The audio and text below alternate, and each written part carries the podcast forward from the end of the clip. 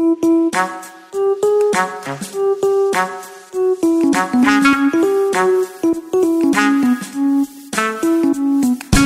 งเขาเอามาพูด เพราะการฟังจะช่วยให้ชีวิตของเราง่ายขึ้น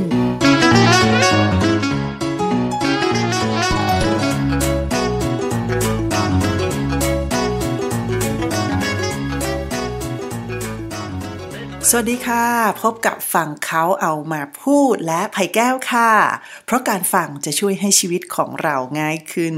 วันนี้เป็น EP ที่ 14 แล้วนะคะ โอ้เจอกันใน EP ที่ 14 วันนี้เสียงอาจจะก้องหน่อยเพราะว่าหมายเปลี่ยนห้องที่ใช้บันทึกเสียงนะคะ ก็บันทึกเสียงในช่วงกลางวันก็เลยมาเปลี่ยนห้องใช้ห้องทางด้านล่างแทน แล้วในห้องนี้มันก็ไม่มีอะไรเลยค่ะ เพราะฉะนั้นเสียงก็จะก้องๆนิดนึงนะ แต่ก็ไม่เป็นไรก็ได้ Echo โอโอโอโอโอโอดีเช่นกันเนาะเอาละค่ะ วันนี้มาเจอกันกับฟังเขาเอามาพูดใน EP ที่ 14 แล้วนะคะ ใน EP ที่ 14 เนี่ยหมายตั้งใจเลยที่จะเอาเรื่องที่ต่อๆกันมาจาก EP ที่ 13 เนี่ย มาให้ได้ฟังกัน แต่ว่าไม่ต้องกลัวนะคะ หมายไม่ได้เอามาจากหนังสือเล่มเดียวกันแน่นอน อันนั้นไม่ใช่สไตล์ของเราสไตล์ของเราก็คือการปนเปผสมผสานแล้วก็ภาษาปากใต้เรียกว่าสมรมนั่นเองนะคะ เอามาจากตรงนู้นบ้างตรงนี้บ้าง ก็รายการฟังเขาเอามาพูดไงใช่ไหมมันก็จะต้องมีอะไรที่มันหลากหลายหน่อย ในอีพีก่อนหน้านี้เราพูดกันถึงเรื่องของให้คุณได้ทำความเข้าใจ แล้วก็ปรับ mindset ของคุณใหม่เกี่ยวกับความล้มเหลว คุณจะได้รู้สึกว่า กล้าที่จะลงมือทำอะไรสักอย่างหนึ่งสักทีเพราะว่าหลายๆคนนะคะที่ไม่อยากทำอะไรเลย ไม่กล้าทำอะไรเลย ไม่ยอมลงมือทำอะไรเลยเนี่ยกลัวล้มเหลว ที่กลัวล้มเหลวอาจจะเป็นไปได้นะ ว่าก่อนหน้านี้เคยทับถมคนอื่นไว้เยอะ ก็ได้ ล้มเหลวมาจริงๆแล้วอ้า สวยแน่คราวนี้อะไรประมาณอย่างนี้นะแต่ว่าหลายคนก็เป็นคนบอบบางอ่อนโยน ไม่กล้าที่จะล้มเหลวอะไรเลย เดินยังไม่กล้าจะเดินเลยกลัวล้มอะไรประมาณอย่างนี้นะคะ เพราะฉะนั้นเราก็จะไม่ได้ก้าวไปข้างหน้าสักที EP ก่อนหน้านี้ บอกคุณผู้ฟังว่า ให้คุณฟังคิดใหม่ว่าความล้มเหลวเนี่ยคือการได้เรียนรู้เพิ่มเติมนั่นเอง แล้วก็ยังมีรายละเอียดอีกจำไม่ค่อยได้นะคะ แต่ว่าคอนเซปต์ง่าย ๆ ก็คือว่า อย่ากลัวมันไอ้ความล้มเหลวเนี่ยมันก็เป็นเพียงแค่เราได้เรียนรู้เพิ่มเติมเท่านั้นเอง ในวันนี้ก็เป็นสิ่งที่จะมาตอกย้ำอีกครั้งหนึ่งค่ะ ว่าในเมื่อเราไม่กลัวความล้มเหลวแล้วเนี่ยเราจะมาลงมือทำอะไรกันดีไหม แต่หลาย ๆ ครั้งนะคะ หลายคนก็มีความรู้สึกว่า พอเราลงมือทำอะไรสักอย่างหนึ่งแล้วเนี่ย เราจะรู้สึกแบบทำไปได้แป๊บหนึ่งอะเลิกเลิกดีกว่าไหมอะ ดังนั้นวันนี้ในอีพีที่ 14 ของฟังเขาเอามาพูด เราจะชวนคุณมาให้คุณได้บอกตัวเองว่า จะไม่ล้มเลิกอะไรง่าย ๆ อีกต่อไป อันนี้ก็เป็นชื่อตอนนะคะ บอกตัวเองว่าจะไม่ล้มเลิกอะไรง่าย ๆ อีกต่อไป นี่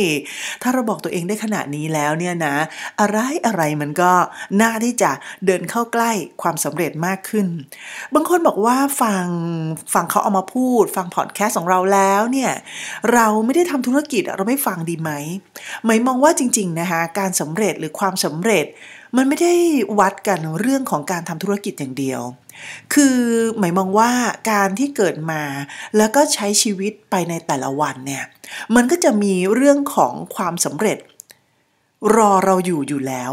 บางทีเราไม่ได้ทำธุรกิจก็ได้ เราทำงานประจำหรืออะไรก็ตามเนี่ย เราก็ควรจะ ตั้งเป้ามีธงแห่งความสำเร็จปักเอาไว้ใช่ไหม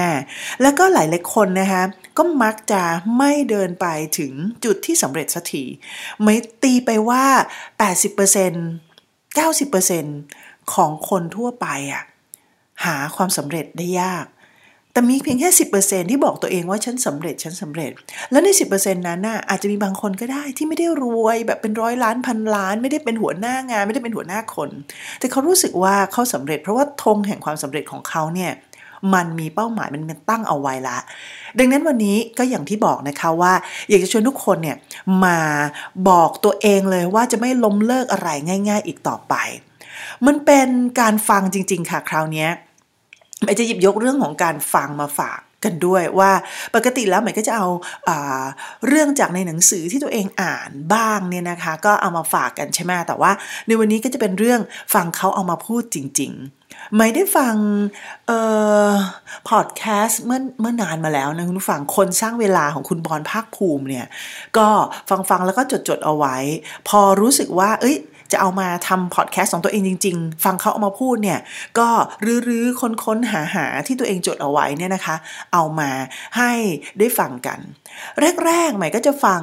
เรื่องราวของการทำธุรกิจของการแบบเป็นโน้ตฮาวต่างๆ ว่าอย่างนั้นน่ะเพราะมาตอนหลังๆก็จะมีเรื่องของการใช้ชีวิตมากขึ้นแล้วก็ปรับ ให้เข้ากับชีวิตประจำวันของตัวเองมากขึ้น หมายถึงมองว่าบางทีการฟังพอดแคสต์เนี่ยมันไม่ได้หมายความว่าเราจะต้องเอาไปฟังแล้วก็ใช้ประโยชน์ในด้านธุรกิจอย่างเดียวอย่างที่บอกกันไปนะคะพอดแคสต์ที่ใหม่ฟังมาเนี่ยเขามีหัวข้อว่า 8 วิธีฝึกนิสัยที่จะไม่ล้มเลิกอะไรง่ายๆอ่ของคุณบอลภาคภูมิอย่างที่บอกกันไปนะคะ ในวันนี้เราก็จะยก ที่ฟังเขามาเนี่ยเอามาพูดให้ได้ฟังกันเลย ว่ามีอะไรกันบ้าง ถ้าบังเอิญมีปากกา มีกระดาษจะจดก็ได้นะฮะถ้าไม่จดก็ก็ลืมก็เท่านั้นเอง แล้วค่อยมาฟังใหม่ก็ได้ เออ อันนี้ก็ไม่ว่ากัน8วิธีฝึกนิสัยที่จะไม่ล้มเลิกอะไรง่าย ๆ ที่คุณบอลพักภูมิบอกเอาไว้ใน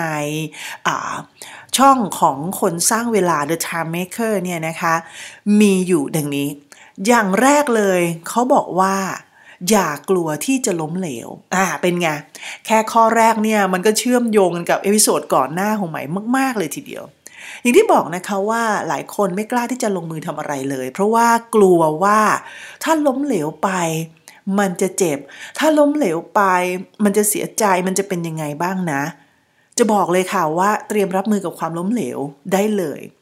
จริงๆ เราเนี่ยล้มกันมาตั้งแต่เด็ก ๆ แล้วนะ แต่เราลืมมันไปแล้ว ตอนเด็กๆล้มไปเนี่ยก็ลืมมันไป หรือบางทีเนี่ยหลานน้องไหมนะคะหลานคนเล็กเนี่ยน้องน้องนิชาเนี่ยตัวเด็กมาก แล้วก็เธอก็มีมีโรคประจำตัวของเธอนะ แต่ว่าหนึ่งอย่างที่เรามีความรู้สึกว่าเด็กคนนี้พูดเสมอแล้วก็บอกเราเสมออาจจะเป็นเพราะพ่อแม่เขาสอนมา หรือว่าทุกคนบอกมาก็เป็นไปได้ แต่ว่ามันอยู่ใน mindset ของเธอเลย พอเวลาที่เธอ ล้มหรือเธอทำอะไรก็ตาม แล้วมันรู้สึกว่า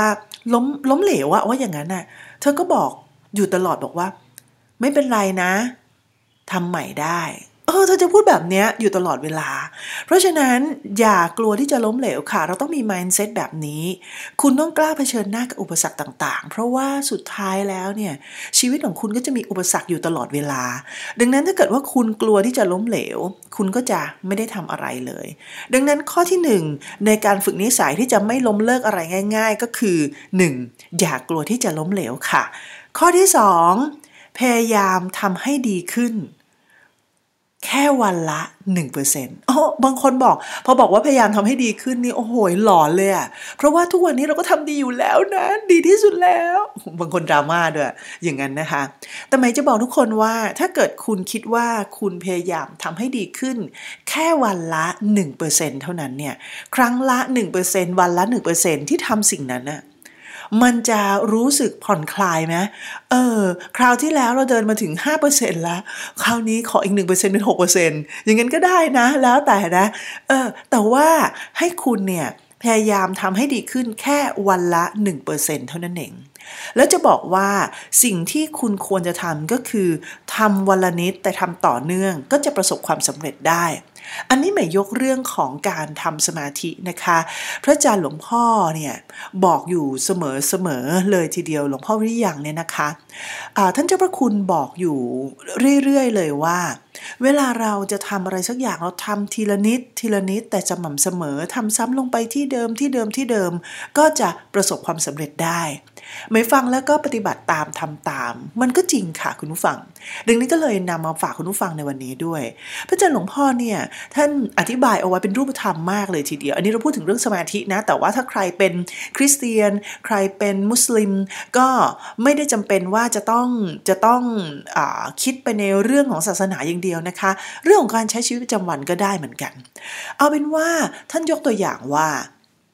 ถ้ามีต้นไม้ต้นใหญ่ ๆ เลยเนี่ย เรากำลังจะโค่นต้นไม้ต้นนั้น แต่เรามีมีดเล่มเล็ก ๆ เนี่ยนะเออแต่มีดเล่มเล็กๆนี่หมายพูดเองนะท่านก็บอกว่าเวลาจะโค่นต้นไม้เนี่ย ถ้าเราฟันตรงซ้ายบ้างขวาบ้างบนล่างบ้างโอ้วันนี้อยากฟันตรงนี้ฟันตรงนู้นหรือนานๆมาฟันทีอย่างเงี้ย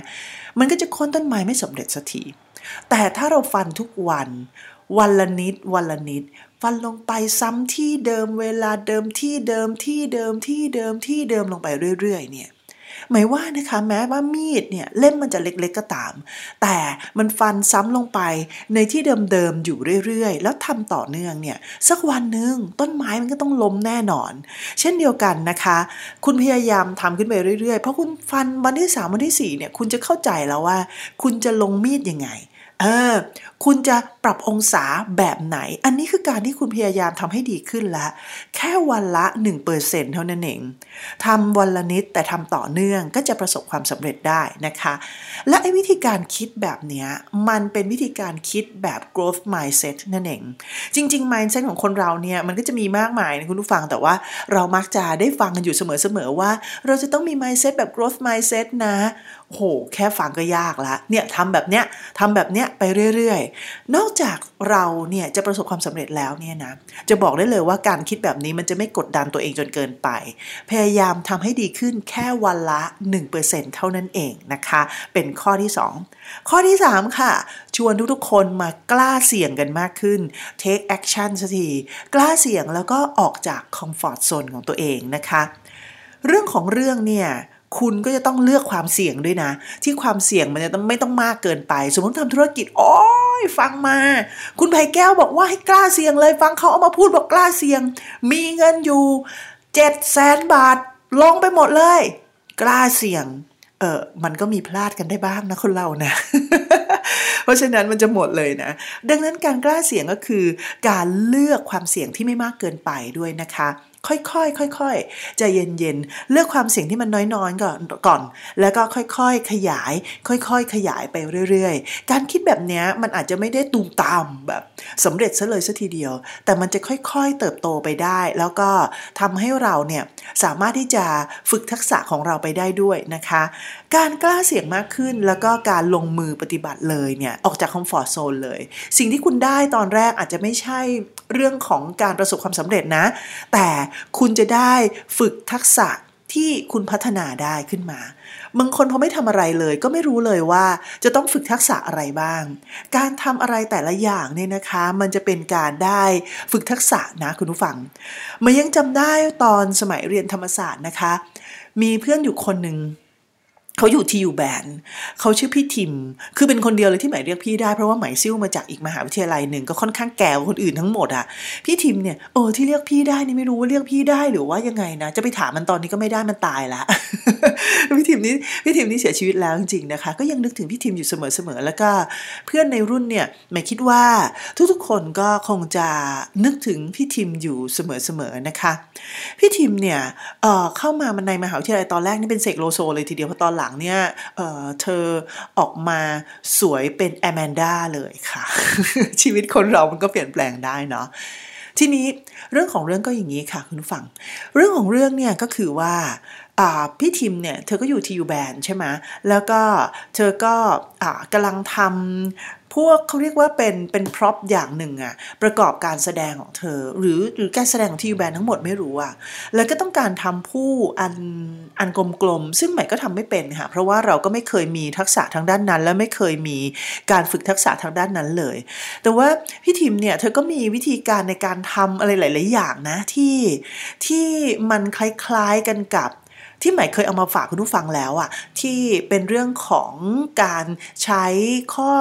จำกัดเนี่ยสร้างชีวิตไร้ขีดจำกัดขึ้นมาเนาะก็คือยกตัวอย่างเช่นเธอเอากุญแจเนี่ยมาเปิดกล่องหรืออะไรแบบประมาณอย่างเนี้ยนะคะ เธอก็ไม่มีวงเวียนเธอก็ทำวงกลมได้แบบกลมมากๆด้วยด้วยด้วยวิธีการที่หาของที่อยู่ใกล้ ๆ ตัวแล้วก็เอามาทำอะไรประมาณอย่างเนี้ยค่ะ หมายก็ได้พูดคุยกับพี่ทิมไป แล้วพี่ทิมก็บอกว่า เนี่ยหมายเธอรู้ไหมว่าการที่คนเราทำงานอะไรแต่ละอย่างนะ มันก็จะทำให้เราอะสามารถที่จะมีประสบการณ์มากขึ้น แล้วก็มันจะฝึกทักษะให้เราได้มากขึ้นถ้าพูดแบบเนี้ยพอวันนี้หมายมาอาอ่านสิ่งที่จดเอาไว้เนี่ยนะคะ แล้วก็มาถึงข้อที่บอกว่าให้ take action เลย เพราะเราจะได้ฝึก skill ที่จะพัฒนาได้ที่จดเอาไว้จดเอาไว้แบบเนี้ย มันทำให้หมายรู้สึกว่าเออจริงอย่างที่พี่ทิมบอกอะการทำงานแต่ละอย่างก็จะทำให้เรามีประสบการณ์มากขึ้น เพราะฉะนั้นไม่ผิดเลยค่ะที่ทำไมหลายๆคนที่เขาทำงานมาเยอะๆเนี่ยเขาถึงรู้สึกว่า เฮ้ยทำไมคนนี้เก่งไปทุกอย่างเลยอะคุณลองย้อนกลับไปดูเขาทำงานมามากกว่าหนึ่งอย่างแน่นอน เพราะฉะนั้นชวนคุณทำในข้อ 3 เพื่อจะฝึกนิสัยที่จะไม่ล้มเลิกอะไรไปง่าย ๆ นั่นก็คือให้คุณกล้าเสี่ยง มากขึ้นนั่นเองนะคะ ออกจากคอมฟอร์ทโซนให้เยอะหน่อย ข้อที่ 4 ค่ะ อันนี้นี่ไหมเนี่ยไม่ได้ทำเลย ก็คือออกกำลังกายเป็นประจำ บางคนบอกเฮ้ยมันเกี่ยวอะไรกันเขาบอกมาเลยนะคะบอกว่าร่างกายแล้วก็ใจเนี่ยมันเชื่อมโยงกันค่ะทุกคน ดังนั้นการออกกำลังกายเป็นประจำนี้ นอกจากจะทำให้เรารู้สึกสดชื่น จิตใจสบาย ร่างกายแข็งแรงแล้วเนี่ยนะมันจะฝึกนิสัยที่ไม่ล้มเลิกอะไรง่าย ๆ ด้วย เพราะว่าการออกกำลังกายเป็นประจำจะเป็นการฝึกตัวเองให้เอาชนะอุปสรรคค่ะ ออกกำลังกายไปวันแรกวันที่ 2 วันที่ 3 เมื่อยแน่นอนวันที่ 4 วันที่ 5 มันต้องมีขี้เกียจแต่เมื่อไหร่ก็ตามเราฝึกที่จะออกกำลังกายเป็นประจำ เราจะเป็นการฝึกตัวเองให้เอาชนะอุปสรรคแบบที่ไม่รู้ตัวด้วย โอ้อันนี้ก็ชวนทุกคนกันด้วยนะคะไม่ต้องอธิบายเยอะเนาะข้อที่ 4 ข้อที่ 5 ค่ะ ให้คุณสร้าง network หรือสร้างกลุ่มที่คอย support คอยสนับสนุนคุณ อ้าวบางคนบอกเดี๋ยวนะ ไปสร้างยังไง ก็กลุ่มเพื่อนที่คุณคุยกันรู้เรื่องไงคุณเคยสังเกตไหมฮะว่าบางทีเนี่ยหายในกลุ่มนี้คุยอะไรก็ไม่รู้ไม่รู้เรื่องเลย มันเหมือนมีแม่เหล็กอะที่ไม่ได้ดึงดูดเลยมันผลักออกจากกันเนี่ยนะ ดังนั้นการที่เรา หากลุ่ม หา network ที่คอย support เราได้เนี่ย มันจะช่วยอย่างนี้ค่ะ อย่างแรกเลย มันจะได้ระบายบางทีเราทำอะไร ในเรื่องแบบนี้แล้วมันทำไม่สำเร็จอะยกตัวอย่างเช่นเราจะทำขนมอย่างเงี้ยเรารู้สึกว่าเฮ้ยมันไม่สำเร็จสักทีอะขนมไม่ฟูไม่พองเลย โหยีสต์ตายเปล่าอะไรอย่างเงี้ย เรามาคุยกับใคร มาคุยกับไหมเงี้ยหรอไหมทำชาไหมก็ไม่รู้เรื่องแล้วค่ะ ว่าขนมมันจะเป็นยังไง คุณก็ต้องไปคุยกับคนที่ทำขนมด้วยกัน เออ ว่าเนี่ยทำไมฉันนวดแป้งแล้วพักแป้งแล้วมันถึงไม่ขึ้นสักทีเขาก็จะมี วิธีที่จะบอกคุณได้ แล้วก็อีกอย่างหนึ่งนะคะ ก็คือว่าได้ระบายด้วยบางทีเขาไม่มีวิธีที่จะบอกหรอกแต่อย่างนั้นก็เออเหมือนกันเลย ของฉันนะ่ะแฟบยิ่งกว่ากระดาษอีก A4 เลยเธอไม่ขึ้นเลยเธอ อะไรประมาณอย่างนี้ เราก็จะได้มีความรู้สึกว่า เออ ไม่ใช่เราคนเดียวเว้ยเฮ้ยที่เป็นแบบนี้ใช่ไหมมันก็จะได้ระบายด้วย อีกอย่างหนึ่งนะคะ นอกจากได้ระบายก็คือเหมือนที่บอกเมื่อสักครู่หนึ่งเขามีประสบการณ์เขาก็มาเล่าเราได้ แล้วก็อีกอย่างหนึ่งได้แลกเปลี่ยนไอเดียกัน สิ่งนี้เป็นสิ่งสำคัญมากๆ คือการได้แลกเปลี่ยนไอเดียกัน เพราะฉะนั้นการสร้างกลุ่มขึ้นมาที่คอย support เราเนี่ยมันก็สำคัญมากๆเลยทีเดียวนะคะ 5 ข้อละข้อแรกอย่ากลัวที่จะล้มเหลว ข้อที่ 2 พยายามทำให้ดีขึ้นวันละ 1%ข้อที่ 3 กล้าเสี่ยงมากขึ้น ข้อที่ 4 ออกกำลังกายเป็นประจำและข้อที่ 5 สร้าง network หรือว่ากลุ่มที่คอย support เรานั่นเองไ้หอบ เดี๋ยวพักแป๊บหนึ่งค่ะ เดี๋ยวมาฟัง 6 7 8 กันต่อไปค่ะ ฟ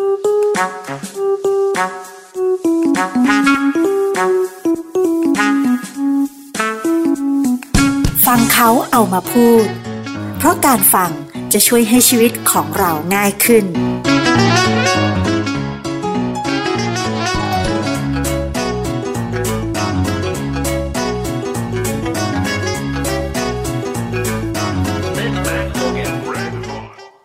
มีการพักหอบสักครู่ด้วยนะคะพอดแคสต์ก็มีแบบนี้ได้นะคะ เดี๋ยวอีกสักพักหนึ่งก็จะต้องมีอ่า sound effect ปิ้วยิวยิวยิวยิวเมาว้าวว้าววาวทำไมอะ ก็เราจะทำพอดแคสต์แบบนี้มีอะไรป้า ต่อไปค่ะ วันนี้เราอยู่กับเรื่องของ 8 วิธีฝึกนิสัยที่จะไม่ล้มเลิกอะไรง่าย ๆนะคะ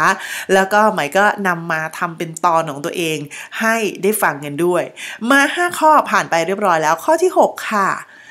เขาบอกว่าการที่เราจะไม่ล้มเลิกอะไรง่าย ๆ สิ่งที่คุณจะต้องมีก็คือ คุณจะต้องมีภาพฝันที่ชัดเจนค่ะ จะต้องชัดเจนด้วยนะ คือคุณจะต้องรู้ว่าทำอันเนี้ยที่จะทำเนี่ยทำเพื่ออะไรกันแน่อะถ้าเป็นเรื่องธุรกิจคุณก็ต้องรู้ว่าคุณทำไปเพื่ออะไรทำไปเพื่อเลี้ยงชีพไปวันๆงั้นเหรอหรือว่าคุณทำเพื่อซุปเปอร์คาร์สักคันหนึ่งอ้าว อะไรมันจะมีแรงผลักมากกว่ากันถูกไหมเออ ถ้าเกิดว่าคุณทำเพื่อบ้านหนึ่งไร่อย่างเงี้ย เออมันก็ได้ หรือคุณทำเพื่อเงินเก็บในธนาคาร เพื่อที่จะดูแลตัวเองในยามแก่ หรือคุณทำเพื่อทำให้พ่อแม่สบายทำเพื่อเลี้ยงลูกทำเพื่ออะไรเนี่ยเอาให้มันเป็นภาพฝันที่มันชัดเจน เมื่อมีภาพฝันที่ชัดเจน เราก็จะรู้ว่าเราทำไปเพื่ออะไรกันแน่พอเรารู้ว่าทำไปเพื่ออะไรกันแน่เนี่ยเราก็จะเดินไปอย่างมุ่งมั่น มันไม่มีใครในโลกนี้ละค่ะ ที่จะเดินได้ทุกวันโดยที่ไม่เหลวเป๋วไม่รู้สึกว่านั่งพักไม่มี ไม่ว่านะ แม้แต่สตีฟจ็อบสตีฟจ็อบอะไรเนี่ยลองไปถามดูบนสวรรค์เด็กเขาก็น่าที่จะต้องมีอารมณ์ที่จะแบบ อยากจะยอมบ้าง แต่เขาจะต้องมีภาพฝันที่ชัดเจน เพราะเขาจะต้องเดินไปตรงข้างหน้าให้ได้ แล้วฉันจะไม่ยอมแพ้ ฉันเจออุปสรรคฉันจะไม่ยอมแพ้ มันต้องเป็นแบบนี้แน่นอนเลยทีเดียว เพราะฉะนั้นข้อที่ 6 ที่คุณจะต้องมีเนี่ยมีภาพฝันที่ชัดเจน คุณจะร่างภาพฝันขึ้นมาก่อนเลยก็ได้ ในในตอนต้นนะ แล้วก็คุณหาวิธีที่จะเดินไปยังภาพฝันนั้นก็ยังได้เลยนะคะ ข้อที่ 7 ค่ะ เมื่อคุณมีภาพฝันแล้วมีนั่นนู่นนี่ลงมือทำแล้ว สิ่งที่คุณจะต้องทำเลยเนี่ยก็คือติดตามผลลัพธ์หลายคนเนี่ยทำไปทำไปทำไปเรื่อยๆ มาเรียงเรียงนกบินเฉียงไปทั้งหมู่ ไม่รู้เลยว่าที่ทำไปเนี่ยผลลัพธ์มันเป็นยังไงทำไปแล้วได้กำไรไหมทำไปแล้วขาดทุนหรือเปล่าทำไปแล้ว ใกล้จุดหมายหรือยัง เพราะทำไปเรื่อยๆ เพราะฉะนั้นการที่จะติดตามผลลัพธ์เนี่ยมันมีวิธีมากมายเลยค่ะ ที่จะที่จะเป็นตัวชี้วัดว่าอย่างนั้น อย่างหนึ่ง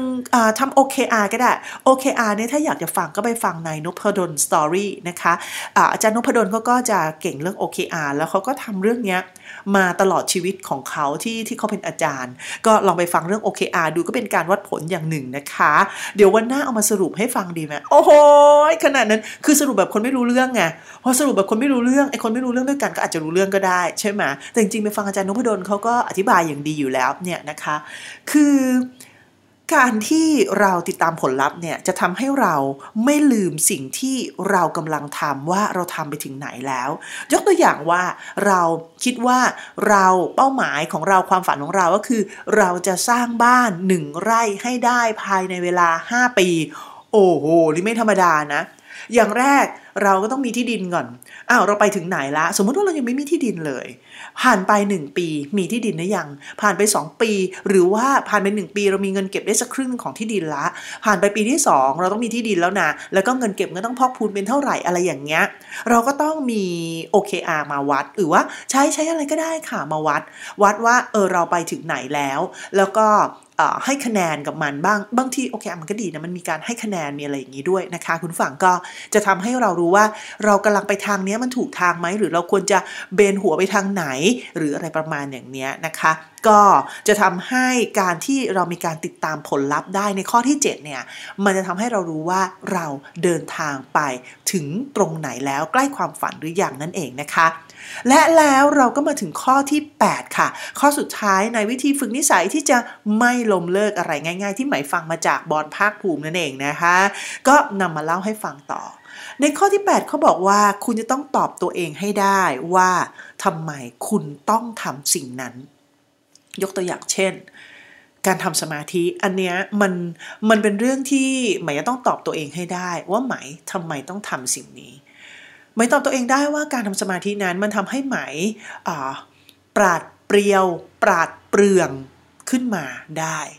คือมันบอกได้เลยว่า เออ มันมีกำลังขึ้นมาจริง ๆ แล้วมันทำให้เราเนี่ยสามารถที่จะคอนเซนเทรตอะไรได้ แล้วก็ทำให้เราเนี่ยคิดแก้ปัญหาต่างๆ ได้อย่างรวดเร็ว บางช่วงนะคะที่สมาธิไม่ถึงเนี่ยนะพลังไม่ถึงเนี่ยนะคุณผู้ฟังรู้ไหมว่า มันแบบเรื่องง่าย ๆ เราก็คิดไม่ออกอะ่ะ แล้วทำให้เราเนี่ยเจอกับ ความล้มเหลวด้วย เพราะฉะนั้นถ้าเมื่อเราตอบตัวเองได้แล้วว่าเราจะต้องทำสมาธิซึ่งจริงการทำสมาธิมันเป็นเรื่องที่เป็นนามธรรมมากเลยทีเดียวนะคะเมื่อเราตอบตัวเองได้ เราก็จะหาทางได้ว่าทำไมเราต้องทำสิ่งนี้ แล้วเราก็จะอยู่กับมันได้โดยไม่ล้มเลิกนั่นเอง หลาย ๆ ครั้งถ้าเกิดว่าคนที่เคยแบบฝึกสมาธิทำสมาธิเนี่ยนะบางคนบอกว่าฉันทำสมาธิเพื่อที่จะเอ่อ ได้เลขได้หวยอะไรอย่างเงี้ย อันเนี้ยคุณอาจจะอาจอาจอาจจะได้ก็ได้หรืออาจจะไม่ได้ก็ได้นะ อันนี้มันขึ้นอยู่กับการตั้งเป้าฝันของคุณว่ามันเป็นจริงได้หรือเปล่า แต่ว่าที่แน่ๆสำหรับใหม่เนี่ยนะคะใหม่ก็จะทำสมาธิไปเรื่อยๆเพราะใหม่รู้แล้วว่ามันทำให้อ่าจิตใจของใหม่เนี่ยมีกำลังเข้มแข็งไม่ย่อท้อจริง ๆ แล้วก็มันทำให้ใจสงบเย็นด้วยพอใจสงบเย็นแล้วเนี่ยคุณผู้ฟังเชื่อไหมว่า มันทำให้เราเนี่ยเหมือนมันมีฐานกำลังอะที่จะรองรับ ความหนักอึ้งอุปสรรคที่มันมากระทบเราได้ เมื่อเราแข็งแรงขึ้นน่ะ สมมติมีคนชกเรามาเฮ้ย เราเจ็บนะ แต่มันรู้สึกเราไม่หวั่นไหวอะไรเลยอะแล้วบางทีพอชกเรามาเรายังหลบได้อีก เพราะว่าอะไรสายตาเรามันแบบไวมากขึ้น มันปราดเปรื่องได้มากขึ้น มันรู้ทางหนีทีไล่มันมันมีประโยชน์จริง ๆ นี่ก็คือสิ่งที่เมื่อเรารู้ว่าทำไมเราต้องทำสิ่งนี้แล้วเนี่ย เราก็จะทำมันไปเรื่อย ๆ คุณผู้ฟังนะคะเริ่มตอบตัวเองได้ไหมตอนนี้เริ่มคิดได้หรือยังว่าเรากำลังจะทำอะไรอยู่สักอย่างหนึ่งไหม แล้วเรารู้สึกว่าทำทำเลิกเลิกทำทำเลิกเลิกไหมหรือไม่กล้าทำสักทีไหม ดังนั้นถ้าคุณเจอสิ่งนั้นนะซึ่งหมายก็ไม่แน่ใจว่าเป็นธุรกิจ หรือว่าเป็นเรื่องเรื่องในชีวิต หรือเป็นเรื่องอะไรก็ตามเนี่ยนะ ถ้าคุณเจอสิ่งนั้นแล้ว คุณลองเอาสิ่งนั้นเนี่ยมาจับคู่กันดูมากับสิ่งที่คุณฟังใหม่ไปในวันนี้ หาลองดูซิว่าสิ่งนั้นน่ะคืออะไรนะคะ แล้วก็ค่อยย้อนกลับไปข้อหนึ่งเอาข้อ 8 ก่อน ข้อ 8 บอกตัวเองให้ได้ว่าทำไมเราต้องทำสิ่งเนี้ยอยากจะทำสิ่งเนี้ยเออ เพราะอะไร แล้วก็ย้อนกลับไปข้อหนึ่งอย่ากลัวที่จะล้มเหลว หลังจากนั้นก็ทำข้อ 2 ค่ะ พยายามทำให้ดีขึ้นแค่วันละ 1%แล้วก็ กล้าเสี่ยงมากขึ้น ออกจาก comfort zone ของคุณมากขึ้น แล้วก็สร้าง network ที่เป็นกลุ่มคอย support คุณ แล้วก็นอกจากนั้นแล้วเนี่ยคุณก็ต้องออกกำลังกายเป็นประจำ และก็ที่สำคัญก็คือต้องมีการติดตามผลลัพธ์กันด้วยนะคะ ก็ครบ 8 ข้อแล้วที่เอามาฝากกัน สรุปให้ฟังอีกสักทีหนึ่งนะคะ ข้อที่ 1 ค่ะ อย่ากลัวที่จะล้มเหลว ข้อที่ 2 พยายามทำให้ดีขึ้นแค่วันละ 1%ข้อที่ 3 กล้าเสี่ยงมากขึ้น ออกจาก comfort zone ของคุณให้เยอะขึ้นนะคะ ข้อที่ 4 ออกกำลังกายเป็นประจำ ข้อที่ 5 สร้างกลุ่มที่คอย support สนับสนุนคุณ ข้อที่ 6 มีภาพฝันที่ชัดเจน ข้อที่ 7 ข้อที่ 7 ติดตามผลลัพธ์ และข้อที่ 8 ตอบตัวเองให้ได้ว่าทำไมเราต้องทำสิ่งนี้นะคะ และนี่ก็คือ 8 ข้อที่จะฝึกนิสัยที่จะไม่ล้มเลิกอะไรง่าย ๆ ให้กับคุณที่ไหมฟังมาจากพอดแคสต์คนสร้างเวลาของคุณบอลภาคภูมินะคะ แล้วกลายมาเป็นฟังเขาเอามาพูดใน EP นี้ และทั้งหมดนี้ก็คือฟังเขาเอามาพูดใน episode นี้นะคะ หวังว่าการฟังของคุณผู้ฟังในวันนี้ จะทำให้ชีวิตของคุณง่ายขึ้นนะคะ ติดตามฟังเขาเอามาพูดกันได้ทั้งใน Spotify ใน YouTube ใน Google Podcast นะคะ เข้าไปแล้วก็ไปค้นหาฟัง เขาเอามาพูด เขาเนี่ยสระเอคอควายไม้โทสระอาเลยนะ ไม่ใช่เขาเนี่ยฟังเขาเอามาพูด เมื่อเจอแล้วก็คลิกเลือกตอนที่ต้องการฟังได้นะคะ คุณผู้ฟังชอบ episode ไหนก็รบกวนแชร์แชร์ต่อกันได้นะ ไม่ว่าการเปิดทิ้งๆขว้างๆ ฟังๆกันไปในแต่ละวันก็ได้ไม่ว่ากันนะคะ ฟังเขาเอามาพูดในวันนี้ครบถ้วนแล้วค่ะเจอกันได้ใหม่ใน episode หน้ากับฟังเขาเอามาพูดและก็ไผ่แก้วนะคะสำหรับวันนี้ สวัสดีค่ะ